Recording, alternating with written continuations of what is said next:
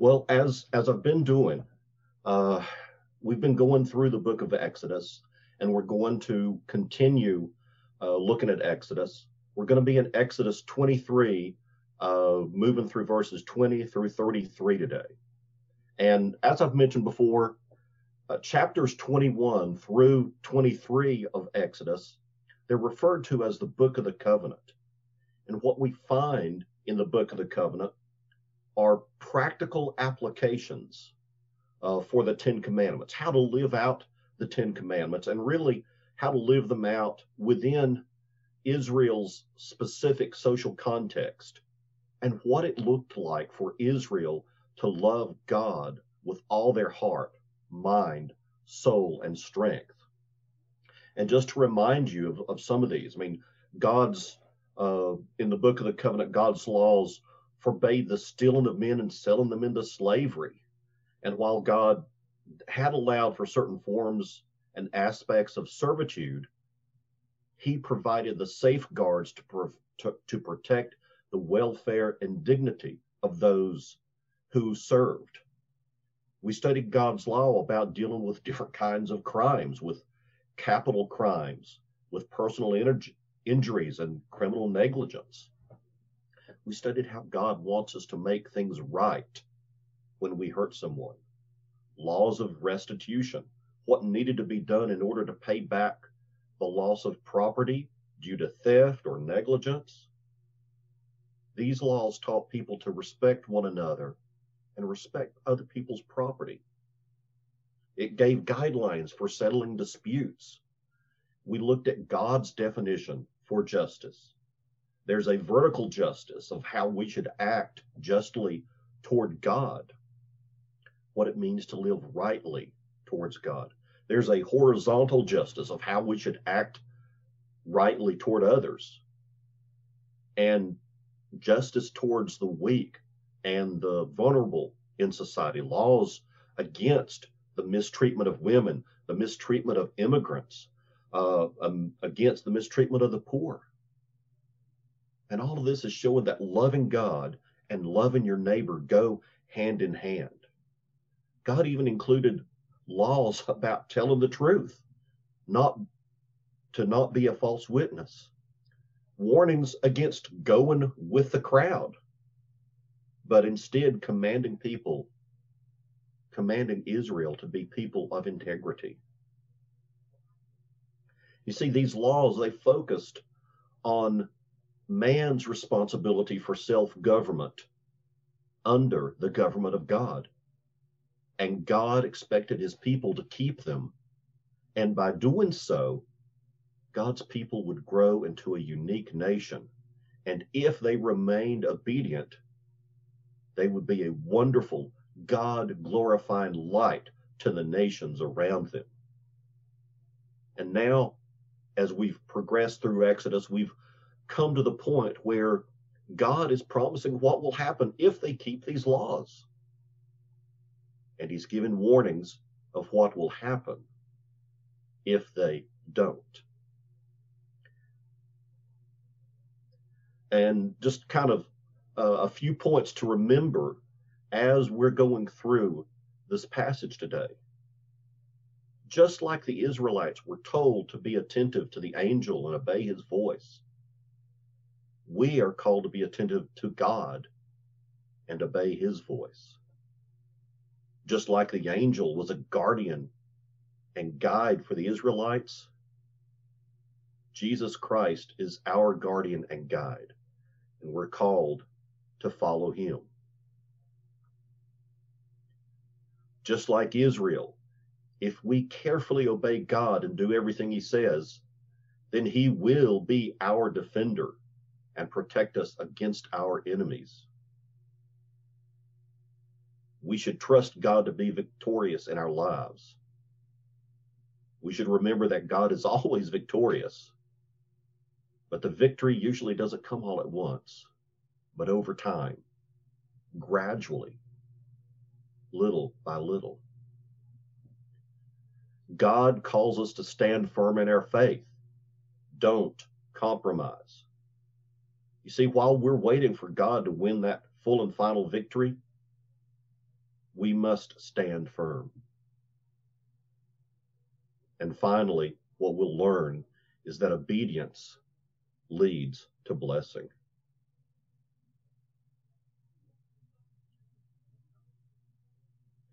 Now, typically, an ancient covenant ended with blessings and cursings. And this is described, this is what we're seeing right here. What what happens if that covenant is kept? What happens if that covenant was broken? And after telling his people what he was commanding them to do, God told them what would happen if they did or if they failed to do it. And we see that here. And the Lord was preparing to bring his people to the promised land. And as he did so, he gave them a promise of his blessed presence. He said this to them, beginning in Exodus 23 20. I am going to send an angel before you to protect you on the way and to bring you to the place I have prepared. Be attentive to him and obey his voice. Do not de- defy him or rebel against him, because he will not forgive your acts of rebellion, for my name is in him. But you know, we we have a problem in our culture, I think, and one of those problems is a misunderstanding of angels. When you hear the word angel, what comes to mind immediately? Probably some little cute, adorable, uh, cherub like artistic rendering or depiction of an angel angels are seen as rather harmless, I think. The pictures of angels don't look that threatening. Well, forget all of that. We have to ask the question what would Israel have thought when they heard the word angel? Well, let me tell you, Israel would not have thought, oh, isn't that cute? Israel would be thinking, this is a warrior of God. This is a warrior placed before us. So when we think angel here, we need to think ter- in more terms of terror and frightening than in cuteness. This is a warrior angel. But more than that, because God said, My name is in him. By this angel's very appearance, he is declaring the reality of God and he is claiming on behalf of the creator that the land he is going that he's going to give land to his people. So we see this angel has two purposes. First of all, to guard Israel on their way, and second, to guide them.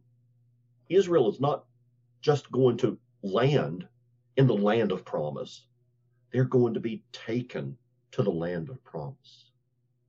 And this messenger is going to speak to Israel. Be attentive to him and obey his voice. Why? Because the angel is God's voice.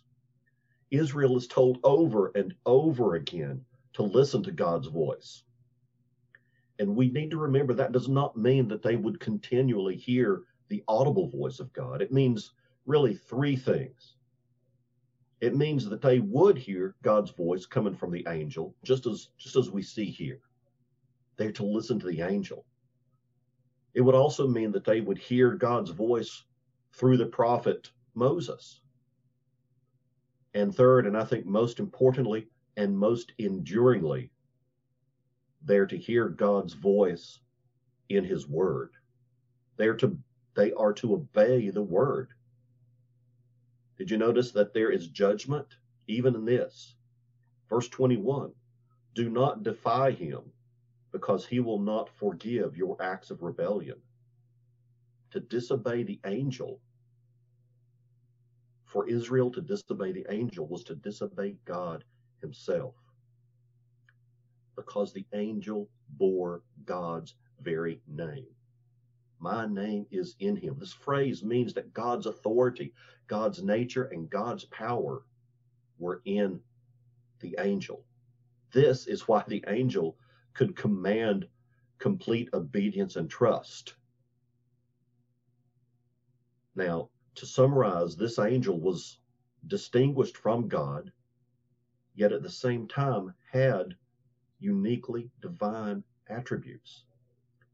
So we, we can really conclude that this angel that's referred to here in this passage was, in fact, the second person of the Trinity, the pre incarnate Son of God, the Lord Jesus Christ. And you've seen this before in the Old Testament, back at the burning bush, uh, long before the incarnation, long before he was born in Bethlehem. Christ was with his people on their way to salvation. Now, like Israel's angel, Jesus really is our guardian along the way. And by the presence of the Holy Spirit, He is always with us to save us.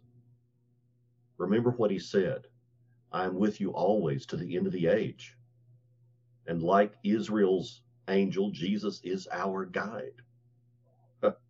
when his disciples wanted to know the way to glory, Jesus responded by simply saying, I am the way. And we're called to follow him every step of the road until we reach the promised land. And just like Israel's angel, Jesus speaks to us for God. He is the messenger God sent to bring us the good news of salvation. The Father said, This is my Son, the chosen one. Listen to him. And if we refuse to listen to him, we do, we do so at our own peril. If we, re- if we rebel against him, how can we be forgiven? Because scripture says there's no one else to forgive us of sins. And like Israel's angel, Jesus bears the very name of God. He is God the Son. Everything that is true of God is true of him. He has the same character, the same attributes. Scripture says he is the radiance of God's glory and the exact representation of his nature. And so the New Testament everywhere identifies Jesus as our Lord and our God. You see, in these ways, the angel of the Exodus points us to the messenger of our salvation.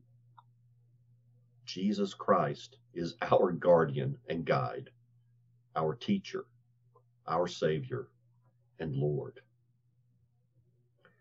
Now, the angel did many things to, to save Israel. But what is promised here is the conquest of Canaan. And when God brought his people out of Egypt, he promised to also lead them into the promised land.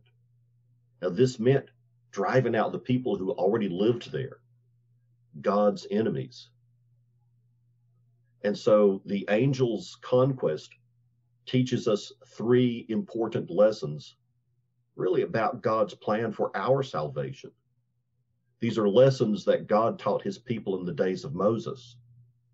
But I think each of them have implications for God's people in Christ. So, just to remind you, you know, concerning Israel's pilgrimage from Egypt to Canaan, the New Testament has this to say it says, Now these things happened to them as examples, and they were written as warnings for us, on whom the ends of the ages has come. In other words, what we're studying right here, ex, what was written in Exodus, was written for the edification of the church. Now, let's backtrack just a little bit where were the Israelites at this time? Well, they were somewhere between Egypt and Canaan. They had passed through the waters of the Red Sea, and they were on their way to the promised land. But in order to enter the land, they still had enemies to conquer. We find ourselves, I think, as Christians, in a very similar position, at least spiritually speaking. God has won a great victory for us in Christ. We, who are Christians, we have been baptized into salvation through the death and resurrection of Jesus Christ. And now we are on our way to a spiritual promised land. Heaven that God has prepared for all of us. but we still have enemies to face. We're still striving to be sanctified. We are still struggling against the attacks of Satan. And so, what can we learn from this passage? Well, the very first thing is that that belongs to God. Read the passage. It says, But if you will carefully obey him and do everything he says, then I will be an enemy to your enemies and a foe to your foes. For my angel before you and bring you to the land of the Amorites, Hittites, Perizzites, Canaanites, Hivites, Jebusites, and I will wipe them out. Now, what is God saying here, especially in, in verse 22? Well, he's saying, Your enemies will be my enemies, your foes will be my foes. They think they're making a war on you, but actually they will be making war on me. It's a covenant language here. God's saying, Your enemies will be my enemies as long as you obey my voice. Verse 23 here is kind of a shift to the actual conquest of Canaan. God has promised that the angel will drive out Israel's enemies. Now, the Israelites might not have given this much thought at first, but God's saying, listen, you're going to have enemies. The land that I have promised you is not vacant, it's occupied. And the people who live there are not going to give it up willingly. And then God goes through and lists their names. And he says, I will wipe them out. As we move on through, verse 24, God gives them a warning. You must not bow down to their gods or worship them. Do not imitate their practices. Instead, demolish them and smash their sacred pillars to pieces. Now, God tells them that He's going to wipe out all those various Canaanite tribes, but He also warns them not to follow the worship practices of the Canaanites. God wants them to destroy the pagan temples. When he says smash their sacred pillars, he's really just saying destroy the pagan places of worship, demolish them. You see, God does not want reformed paganism. He doesn't want them to go and take over a pagan temple and refurbish it and try to reform it. Because what do you end up with? You end up with still a form of paganism if you take over a, plague, a pagan place of worship. And so God says, destroy their places of worship. Worship the Lord your God, and he will bless your bread and your water. I will remove illnesses from you. No woman will miscarry or be childless in your land. I will give you the full number of your days. You know, if you go camping, you don't want to drink the water directly from a stream. It could be contaminated. You need to take along a, a water filtration system, a water purifier uh, to remove the contaminants. And throughout history, think about this water has obviously been one of the most important and most necessary natural resources we have but one of the most dangerous. In the ancient world, poisonous water was a major concern. It wasn't until the 1850s in England that they figured out that cholera, that outbreaks of cholera were coming from contaminated water. And and now we kind of take it for granted that our water is safe to drink. But that wasn't always the case. And here in this passage, God is telling Israel, I'm going to make your water okay to drink.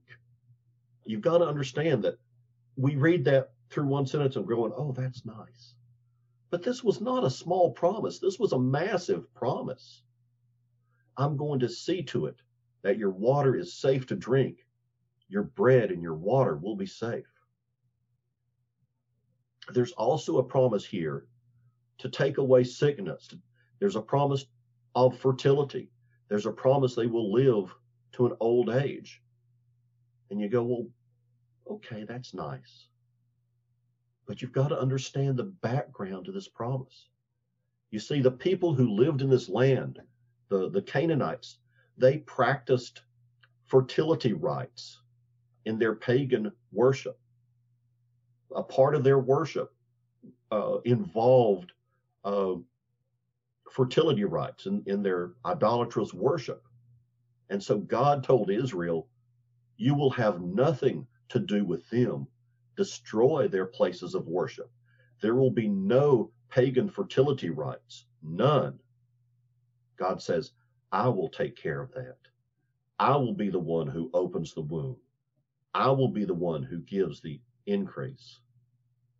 So, why no fertility rites? Because it is God Himself who gives the increase. The God we worship, think about it. He encourages us to pray, even for our daily bread. We pray for our children. We pray for the womb to be opened. We don't sacrifice goats as a part of fertility rites, but instead we trust in God.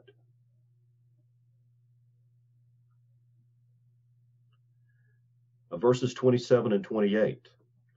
I will cause the people ahead of you to feel terror and to throw in confusion all the nations you come to. I will make all your enemies turn their backs to you and retreat. I will send the hornet in front of you, and it will drive out the Hivites, the Canaanites, the Hittites away from you. I can just imagine, you know, somebody like uh, Henry reading through this and getting a picture of the hornets uh, chasing after people. It would scare me to death.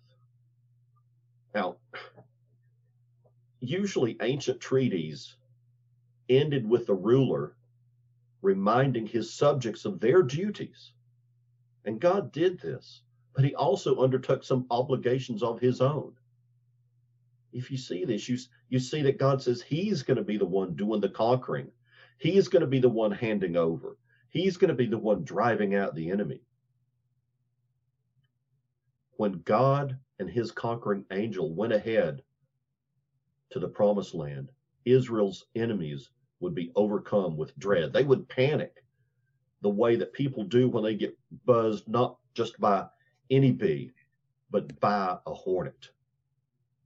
And if you have never been chased by, bitten by, stung by a hornet, then let me tell you, it is an experience that you do not want. It is dreadfully painful. But think about something like this overtaking the enemy. Now, we've got to ask was this metaphorical or, or was it meant to be real? Well, honestly, according to the context, this does not appear to be metaphorical. Uh, you may be thinking, well, there's no reference to hornets in battles described in the Old Testament. But notice what it says I will send the hornet in front of you. You see, one of the things you've got to keep in mind is that in God's providential plan, He went ahead of Israel. He weakened Israel's arm, armies even before Israel confronted them. He weakened them possibly with illness, with famine, and yes, it could have been with hornets as well. In any case, God has promised to be the ultimate intimidator in a sense. And so when the captain of his angelic armies led Israel into battle, the courage of the Canaanites melted away. Maybe you remember uh, from your Old Testament when the Israelite spies made their first expedition into Canaan. They met up with a woman named Rahab. And here's what Rahab said She said, I know that the Lord has given you this land and that the terror of you has fallen on us. They hadn't even come into the land yet. And Rahab is saying, Everyone who lives in this land is panicking because of you. For we have heard how the Lord dried up the waters of the Red Sea before you when you came out of Egypt, and what you did to Sihon and Og, the two Amorite kings you completely destroyed across the Jordan. When we heard this, we lost heart, and everyone's courage failed because of you. Why? She says, For the Lord your God is God in heaven above and on earth below. Now, in everything that's going on in our world today, we need to take comfort because I believe that God still has this effect on his enemies today. Now, our warfare is not physical, but it is spiritual. You know, some Christians may be frightful, may be fearful of Satan and what can be done to them. But let me tell you, we're not the ones who ought to be afraid. Scripture says that when the demons think about God, they shudder, and well they should. God has the power to destroy them with fire, and He's promised to do that one day. Now, these words serve as a promise to God's people, to us, that as we go forth into the world, as we go forth with the gospel, we are not alone. not only are we not alone, but we are in communion with the sovereign of the universe. Everyone has enemies. But this word promises to the believer, to us, that our adversaries, our enemies, are God's enemies. And yes, the fact that to follow Christ means it, it means that we are in a adversarial position compared to those who don't. And we should not be surprised when the Amorites of this world don't like us invading what they have for so long assumed is rightfully theirs. Unbelievers will oppose believers in universities, in schools, in businesses, in government, and even in religion. We face opposition. the fact must be recognized that the exclusive worldview that we believe in, that a disciple of the Lord Jesus Christ believes in, will stir up all kinds of enemies. But we can continue to gracious, graciously march onward, knowing that we are marching in step with God, who is leading us to our promised land. Do you let me ask you this do you ever find yourself impatient with god impatient with his power being exercised not just in our world, but really exercised in your own sanctification or exercised through another person? Why is he not mm, growing as fast as I think he should? Or even in the work of evangelism? Well, God promised here that in accordance to his wisdom, he would not immediately conquer his enemies. So, the second lesson that we're going to look at is that victory does not come all at once, but little by little. Here in Exodus 23, starting in verse 29, God said, I will not drive them out ahead of you in a single year. Otherwise, the land would become desolate. Wild animals would multiply against you.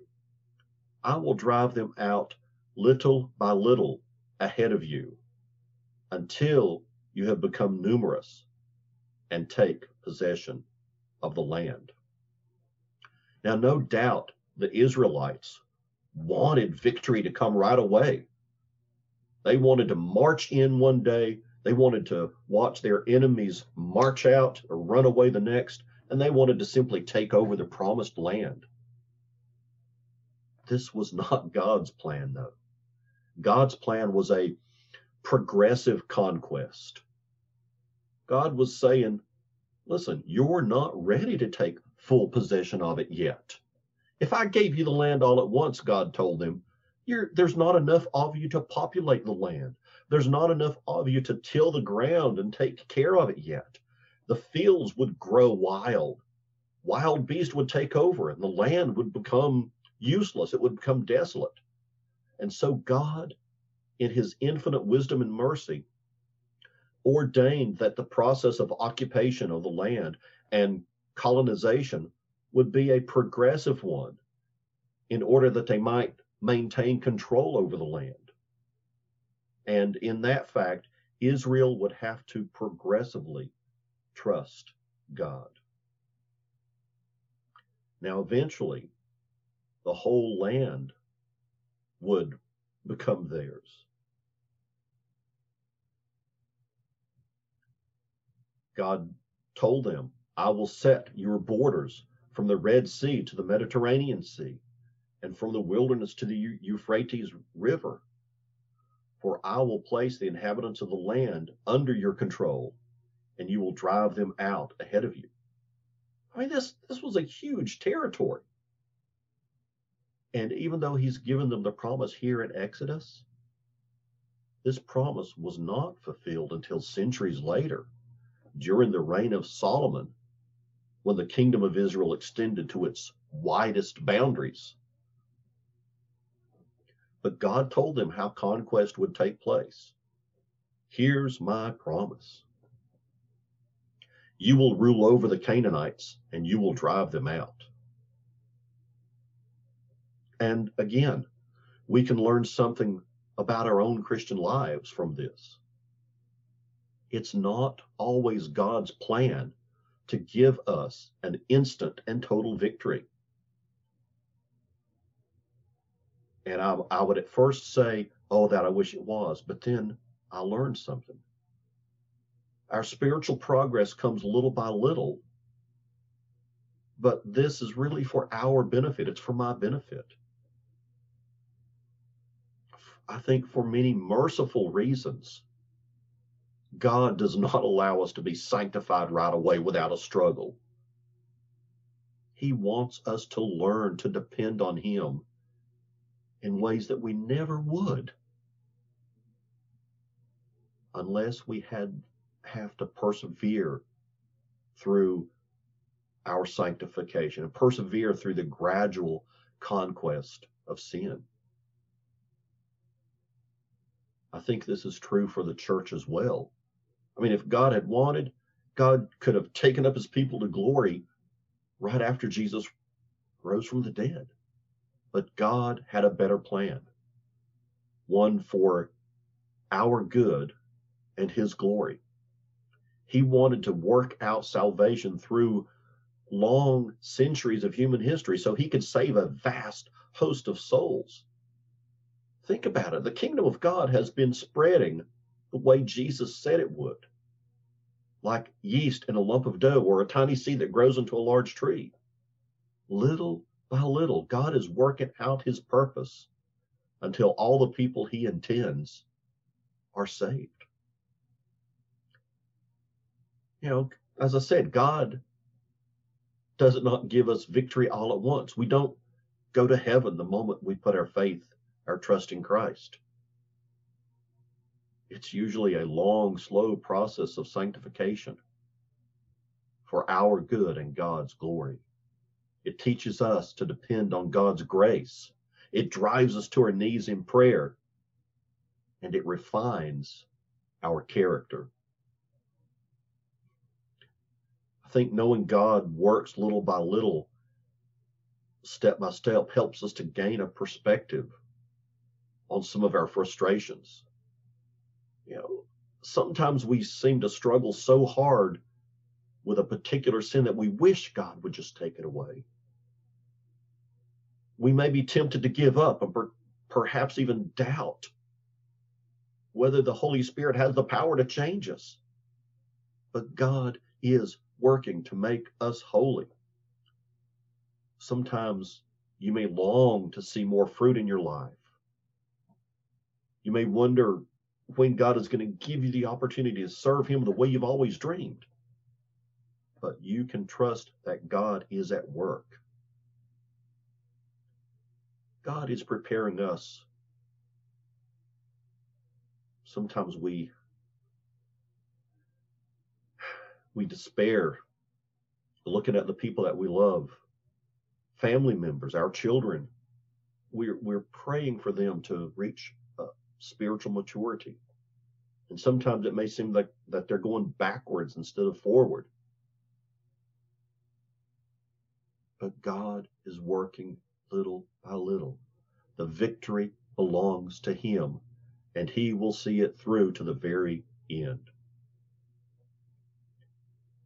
And as we are walking through this Christian life, and God is working in our lives, He also challenges us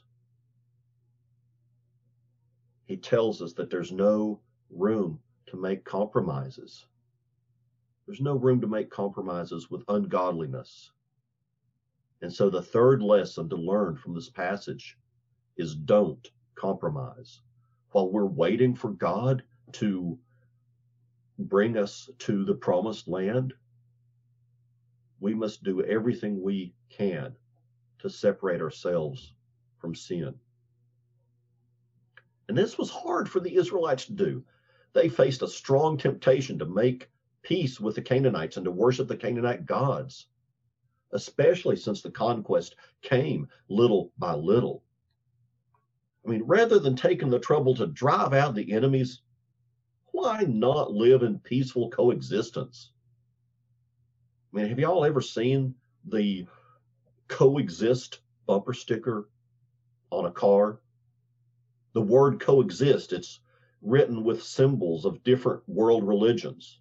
It's got the crescent moon of Islam, the peace sign, uh, a gender equality symbol, the Star of David representing Judaism, the eye representing paganism, a uh, yin yang representing Taoism, and then a cross representing Christianity. Coexist. But that's not what this passage is telling us to do. I mean, back in verse 24, God had said already, You must not bow down to their gods or worship them. Do not imitate their practices. Instead, demolish them and smash their sacred pillars to pieces. And now, here in verses 32 and 33, you must not make a covenant with them or their gods. They must not remain in your land, or else they will make you sin against me. If you worship their gods, it will be a snare for you. So, I mean, obviously, you're going, well, the Israelites were not allowed to worship the gods of Canaan. They were to worship the God of Israel and serve him only. But God knew how tempting it would be for his people to worship false gods. And to help them avoid even the possibility of this temptation, he told them to smash the Canaanites' idols to pieces. Their gods were just idols of wood, idols of metal, precious metal. Their sacred stones were pillars uh, in front of the temple. All the idols had to be destroyed. There was to be no apostasy, no worship given to any other gods, no lapsing into the cults of neighboring peoples, but absolute loyalty to God alone. The Israelites were forbidden to make a covenant or a peace treaty with the Canaanites. And let me explain this just a little bit. In those days, covenants were sealed with sacred rituals in which both nations sacrificed to their gods. So the Israelites would not have been able to make a treaty with the Canaanites without, in some way, acknowledging the Canaanite gods. And this they were forbidden to do. Why? Because there is only one supreme and sovereign God, and the Israelites were called to worship him alone. I mean, the whole point of the book of the covenant that we've been going through was that they were entering into an exclusive relationship with the one true God. Now, the other problem with, I guess, with granting amnesty to the Canaanites was that the longer the Canaanites hung around, the more likely the Israelites were to be led astray. I think that it's easier to be influenced than it is to influence. As I was preparing for this, one of the commentators uh, that I was going through said this much better than I ever could. He said, Given the sinful pro- propensities of the human heart, it is easier for false and debased, for the false and debased to degrade the true than for the pure to elevate the corrupt. Given the fault, given the sinful propensities of the human heart, it is easier for the false and debased to degrade the pure than for the pure to elevate the corrupt. That doesn't say that the pure can't, it just says it's easier for the false and debased to degrade the pure. You see, if the Canaanites wanted to turn away from their idols and serve the true and living God, that was one thing. But if they kept practicing their pagan rituals, they would inevitably cause the Israelites to stumble.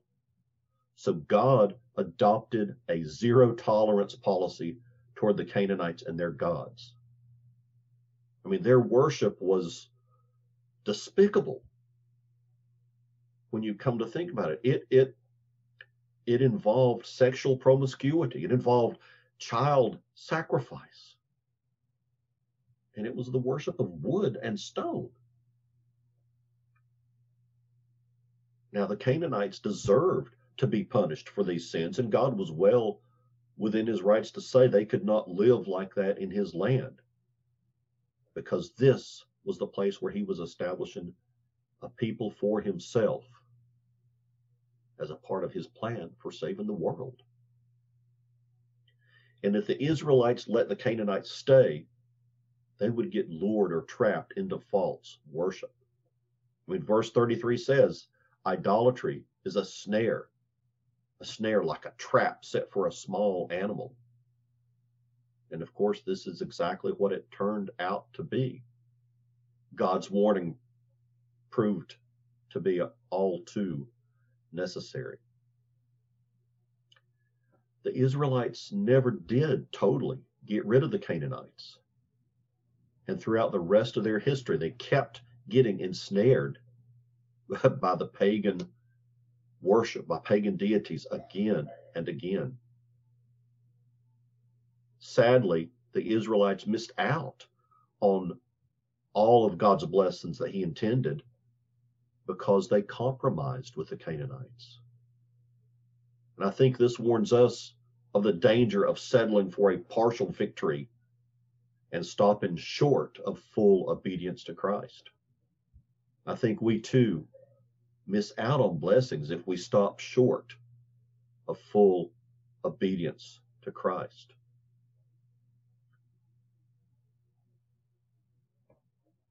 I think that because we feel safe in our salvation, that maybe in our minds we go, well, it's okay to indulge in a little self pity, especially since life is so discouraging. Or we can say, I don't really have an anger problem, but I, I, do get mad sometimes. Or we cut corners at work and no one will ever know. We enjoy a juicy morsel of gossip. We shade the truth. We don't lie exactly, but if someone gets the wrong impression and it works to our advantage, we don't take the trouble to correct them. These are the kinds of little compromises that can trap Christians. And they inevitably, inevitably lead to bigger and bigger comp- compromises and bigger and bigger sins. So when it comes to sin and its little compromises, we need to adopt a zero tolerance policy. There are things that we need to get rid of entirely so as to remove any temptation. There are places we should never go, things we should not see, ideas we should not entertain, conversations we should not start, and desires we should not indulge. If we claim to follow Christ, we need to get rid of anything and everything that can become a snare. And so, kind of as a challenge, there are some questions that we need to ask ourselves Lord, what do I need to get rid of? What temptations do I need to avoid? And maybe the biggest one, what is keeping me from total obedience to Christ? If we don't get rid of these things, we'll be trapped. We need to remember that we are under the watchful care of our guardian Savior, Jesus Christ. And He's already won the victory, and His kingdom is advancing little by little. But there's no room for compromise. Don't settle for a partial victory that falls short of full obedience to Christ. You know, God made a promise to make his people a blessing if they would obey him. He promised to bless them with land, geographic conquest, for the purpose of spiritual conquest. They would be a blessing to be a blessing. And I think the the same applies to us. I really do believe that that to the degree that we obey the commands of our Lord, to such a degree, we can expect to be a positive factor in society. By living under the lordship of Christ in just the most practical of ways, of we as we've been looking at, I think we lay the groundwork for the most important assignment we have reaching people with the gospel of our Lord Jesus Christ. Lawful living is a convicting and convincing factor that I believe is necessary and brings about effective evangelism. As people are confronted with the revelation of a holy God, and as they as they come to see that they are sinners who cannot save themselves, this leads to the opportunity to point them to the Savior. And this, I think, is the challenge for us to live our lives to such a degree that people can see that we are fully devoted, fully committed, fully surrendered to Christ, that we have not compromised, that we are living lives of full obedience to Christ. Let's pray.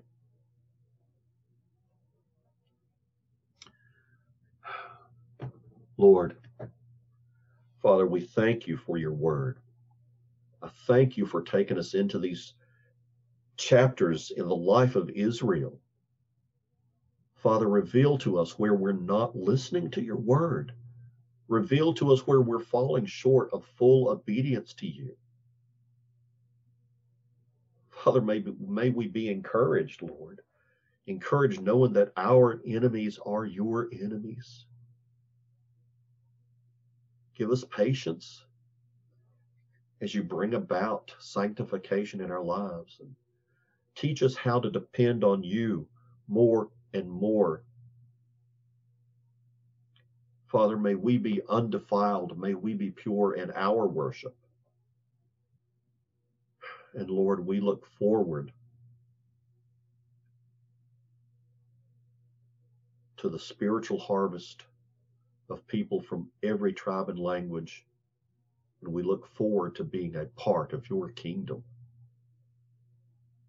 We give you thanks for what you teach us in your word. Amen.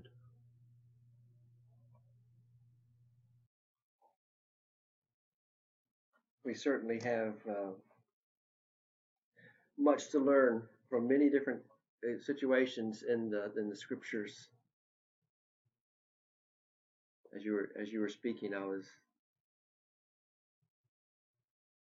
I was just thinking of the of the burdens and the stress that people feel, the concerns and and just a desire for things to be different in so many ways. And I think with a sincerity of heart, let's um, go before the Lord and respond to His word here. Lord, it just seems that people are agitated. They're angry. They're furious. Lord, uh, there's a there's a simmering rage in many people. Or maybe it's just that these things get highlighted and broadcast through the all the, the, the media that we have. And maybe we just feed ourselves on it rather than feeding ourselves, Lord, in the presence of Christ. But we don't we don't want to be alone and ignorant in our bliss. We want to be aware of the seasons and what's going on. Oh, but your word is true. And what you have spoken is really clear. It's really clear to all of us, Lord. Lord, will we trust you with sincerity of heart? Not only, Lord, with our own lives, because we think we've got that together, maybe, but with the life of our country. Lord God, we ask you, deliver us from evil. Deliver us from darkness, Lord. Let this nation remain to be a, a, a city on a hill.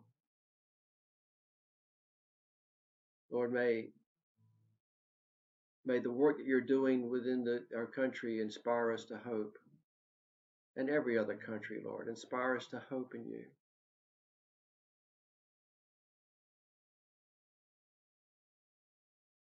We thank, O Lord, that this angel that you sent likely was the pre incarnate Christ, that your name was on him. And they were indeed to do all that he said. And Lord, what Jesus tells us to do is to follow him and to love the Lord God with all our heart, mind, soul, and strength.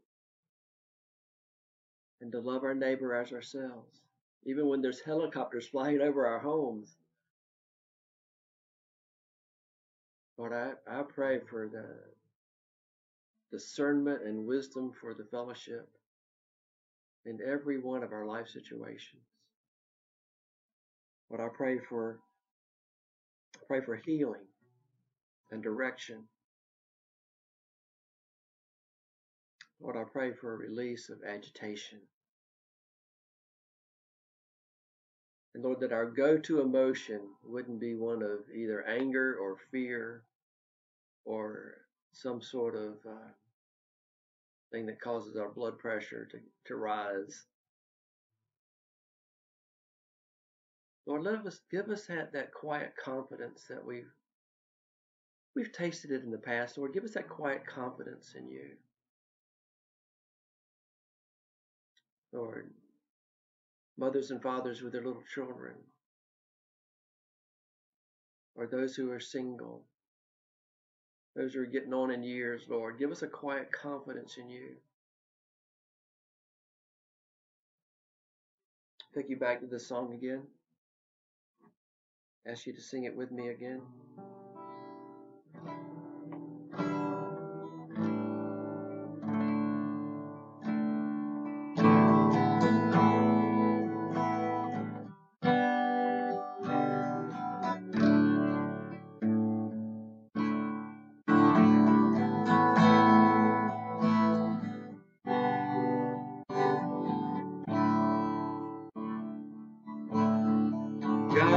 Great courage, source of our strength.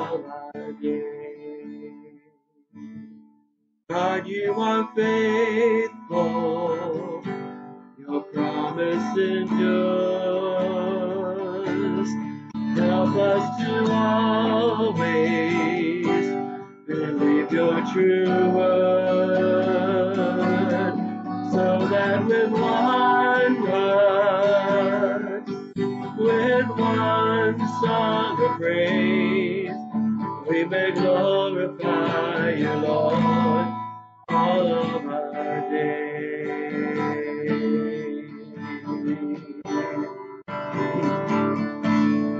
God of the nations, God of the earth, strengthen your church, Lord.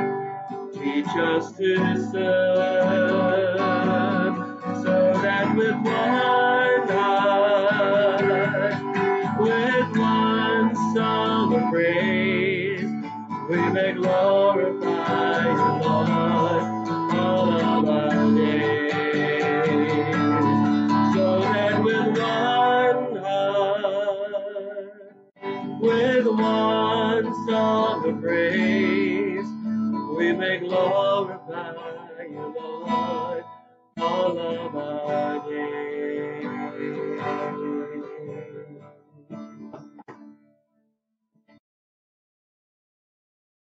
are any personal prayer requests, um, pray them out now or ask us to join you in prayer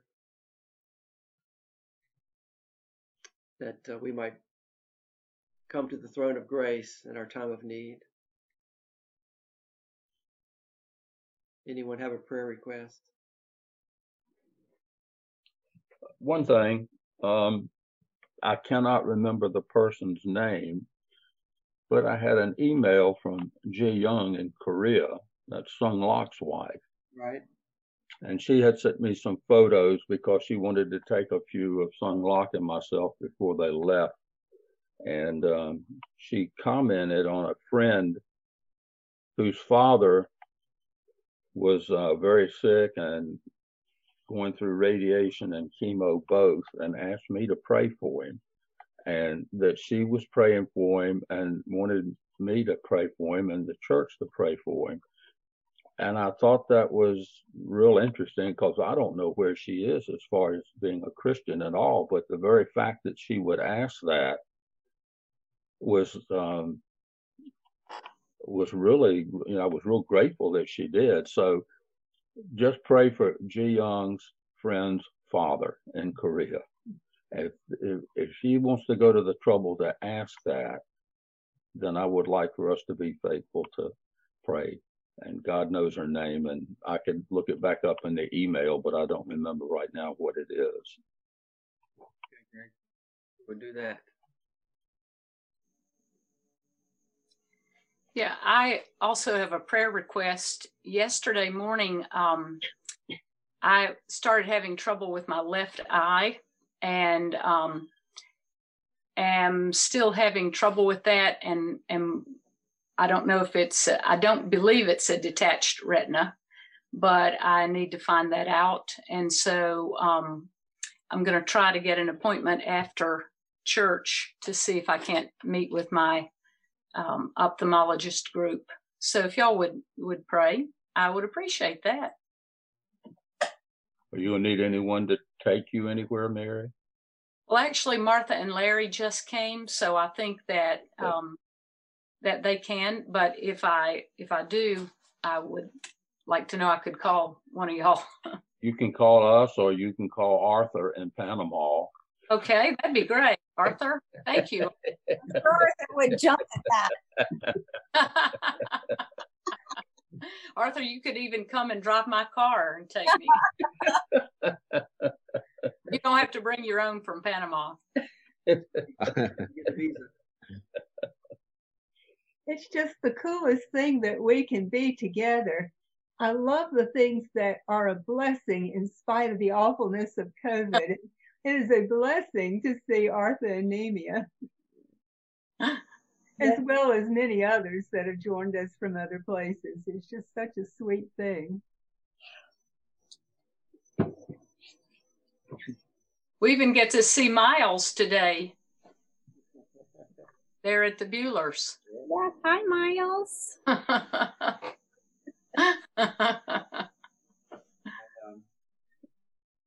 any other prayer requests?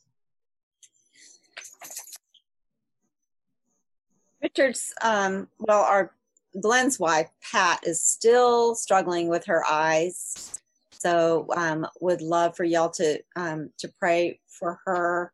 She had cataract. Was it cataract surgery?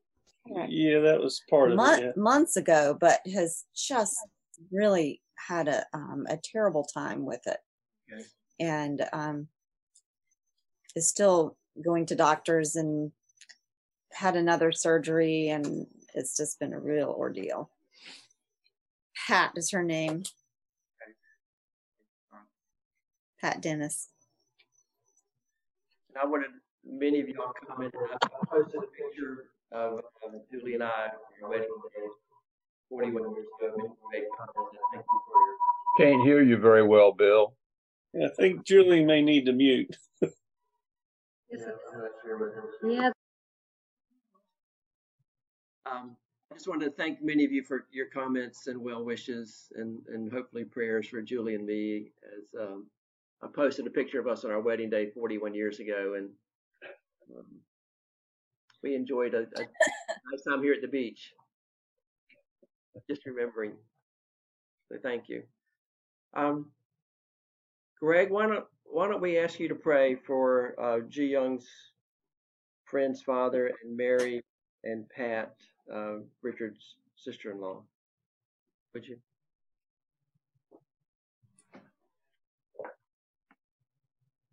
Lord, we know you're not confined to time or distance or anything else. And just because our memories are not what we would want them to be, you're not at a loss to know who we're talking about either. So I do pray for, for Ji Young's friend's father. Oh Lord, more than anything, that he would come to a saving knowledge of Jesus.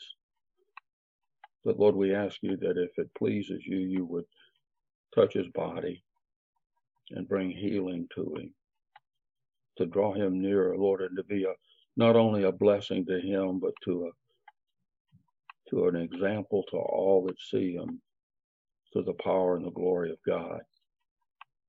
Lord, we know that you've done mighty things and are doing mighty things in the nation of South Korea, and that they are sending out so many missionaries from that country.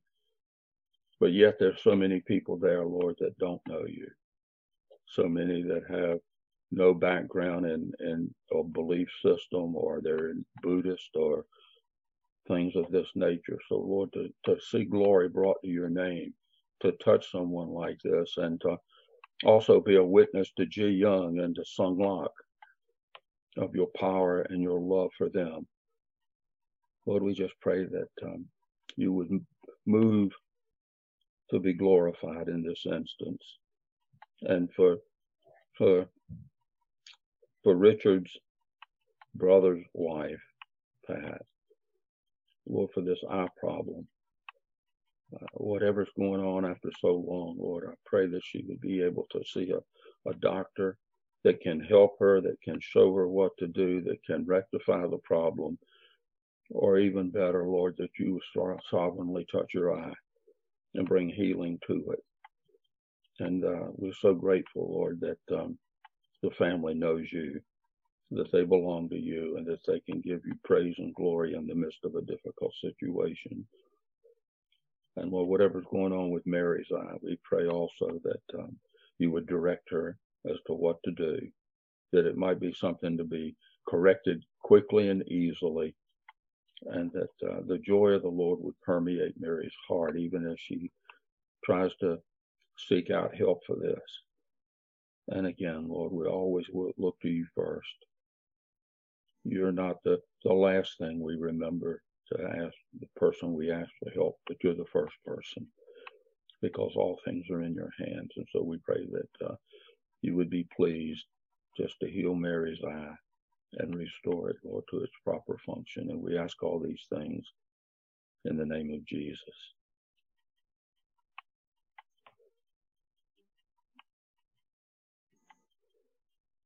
It's um had to start laughing when when Roger was speaking because when he was talking about how God is not, you know, God takes a, a long time from our point of view to to get things straight sometimes in our lives, and for all of us really, all of a sudden I, the song popped into my mind of um, Tevye, is that his name from Fiddler on the Roof?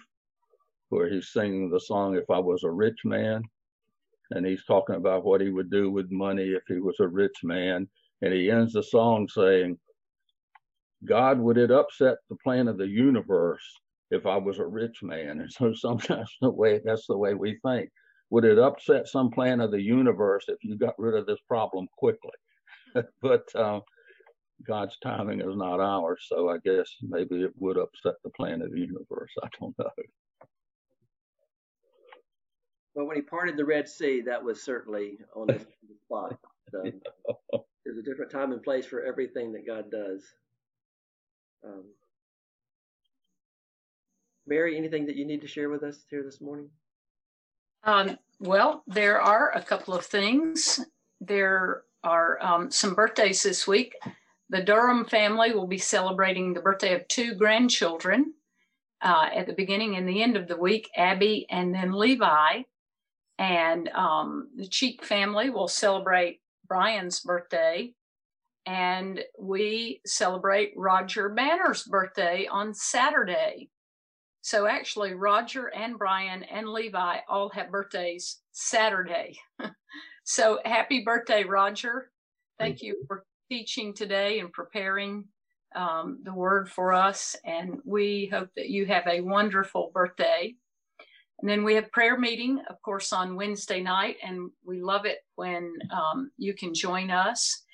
And um, if you can't physically join us, please be praying at home and also send in prayer requests because we do um, take each one of those to the Lord at the prayer meeting. Then, either this week or the beginning of next week, I will be bringing around the Sunday school uh, and King's Jewels boxes. So, if you have prepared a box for Samaritan's Purse, please have that ready. Um, Betty will send out an email to let you know what day will be coming. But if if you have not gotten your shoebox completed for the um, Operation Christmas Child, um, and if you plan to do that, then please have it ready when uh, when you get that email. So I know I've got a couple more things to put in before I my shoebox is ready. So I think those are the announcements that I have if there are any others. Well, just following up on the email that I sent out, I would definitely like to have women over on the porch um, next Sunday afternoon, right after church, unless something changes. I'm hoping Lisa and Mary will be able to join us and tell us about prayer walk, but I want us to get together regardless. Uh, we just need that time to be with each other. So I'll I'll send out an email and firm it up, but that's the tentative plan right now. But somebody knows some reason that that's not a good plan. So, so Greg, where are you going to have the guys meet? Um, no, the, the question is, where do I change her plan to have the women over here? I'm thinking there are a number of vacant places down at the cemetery that they could camp around and and be right at home. So we'll we'll meet in the house. You should have seen Greg the last time. Two or three times he came out on the porch. He just kind of folded his arms and looked at all the talking and enjoying one another and shook his head and left. Harassed us just a little bit. Good job. Almost I'm set an alarm clock this time. He, he was a little upset that uh, that there were people on his swing we commandeered it for about four hours. so, Magda, when is Auntie's baby due? Because I've seen pictures of her. She looks like she's getting close, maybe. Yeah, it's due um, beginning of November. Oh, begin. Okay, so right around election time. Yeah. That's exciting. we've been we've been at the beach this week and we've enjoyed having my mom with us. So um, she was with us for prayer meeting Wednesday also. So I've really had a good week with my mom here at the beach. Yeah, it's good to see your mom, Julie. Jackie looks beautiful. Good morning, Jackie. Good morning. Jackie. You're looking great. Thank you. Your mom. I, I forgot we should have prayed for this too, but um, Robin starts her new job tomorrow. So she mm-hmm. her last job Friday, starts her new one. Yay. Hey, That's exciting.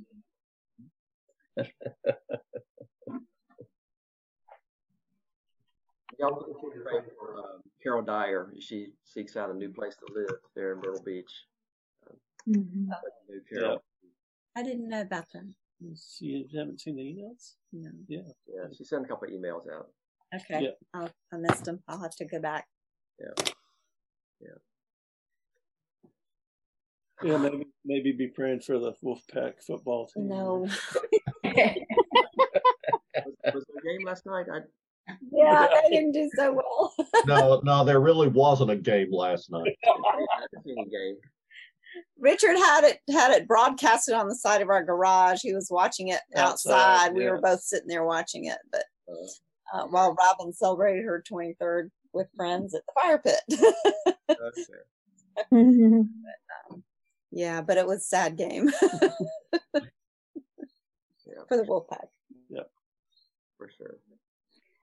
I'll also ask. Um, we are officially putting my, my parents' house back on the market again today. Um, what the one of the properties in Oriental, and this is the third time I've had renters in it for a couple of years, and so we are trying one more time to sell that house. So um, just praying that this time it will sell, and it will sell soon. So um, so yeah, if y'all think about how you're thinking about Carol, also our property, I would love for it to find a buyer for it.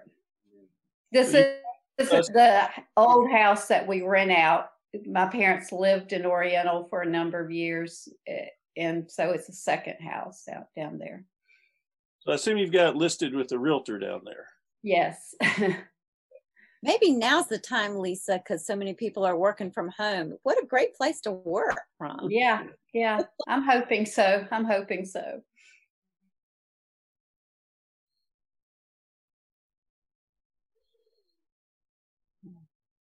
Um, anything else?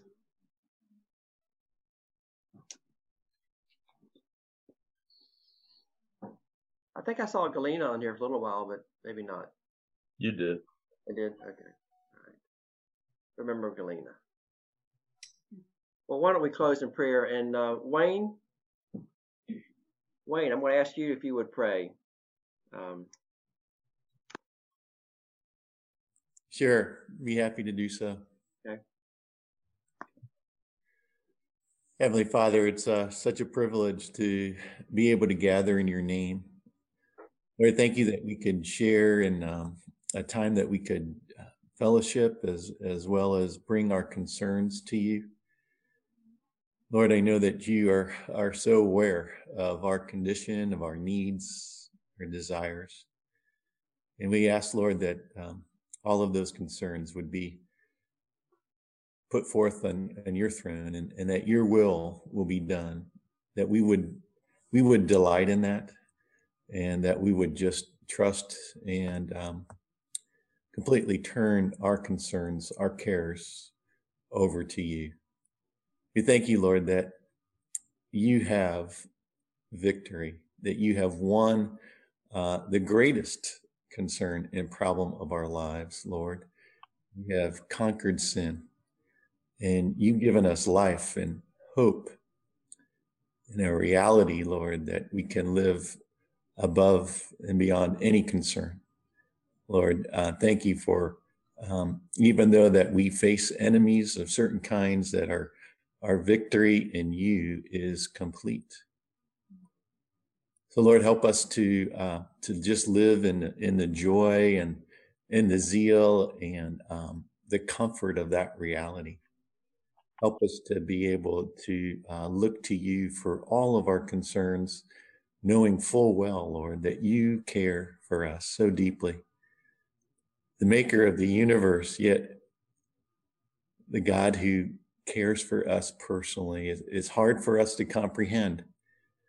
But we're so grateful, Lord, to know beyond a doubt that you do love us, that you do care for us in the way that you've sent your son so that we can triumph over the greatest enemies. Lord, we thank you for um, this week that you've given to us, Lord. In the week ahead, we we pray that you would continue to meet our needs on a on a daily basis as we submit ourselves to you. And um, we pray, Lord, that you would be at work in our lives, our families, at work and in all ways, Lord, that we can bring you glory.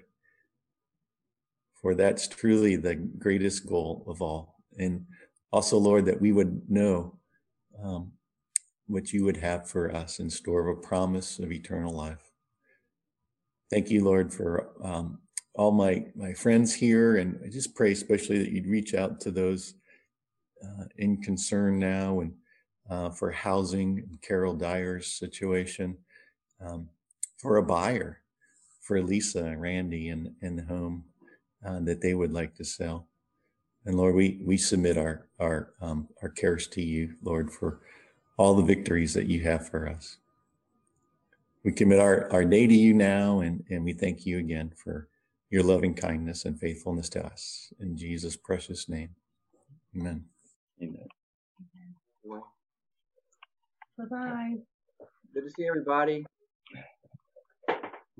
Happy birthday again, Roger. Happy birthday to Thank you. you. Love Phoebe. Hello, Magda. Hi, Eugenia. Happy birthday. Eugenia. Bye. Good to see you. Happy birthday, Roger. Arthur, Good to see you all. Good to see you too, Bill. Bye bye. Harry. Bye, Lucy. Wayne. Bye. good to see you. There's Rebecca. Favorite Rebecca. Simon, hey Clara. Hi, Clara. Bye, Henry. I like your shirts, Simon and Clara. Oh, did you make those? Oh, some party they went to. Oh. Going to parties. They or us? You. It's good to see you, Arthur. Tell Good Nemi to see you. Wendy. I will. Hi, y'all. Bye.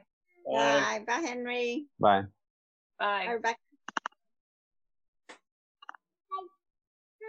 Bye, everybody. Bye. Three, two. Bye, Rebecca. I love you. Bye, I love you too. Bye, Mr. Roger. Thank you. Hi, Rebecca. You look beautiful this morning. Hi, And yeah, that's recorded. See you, Roger.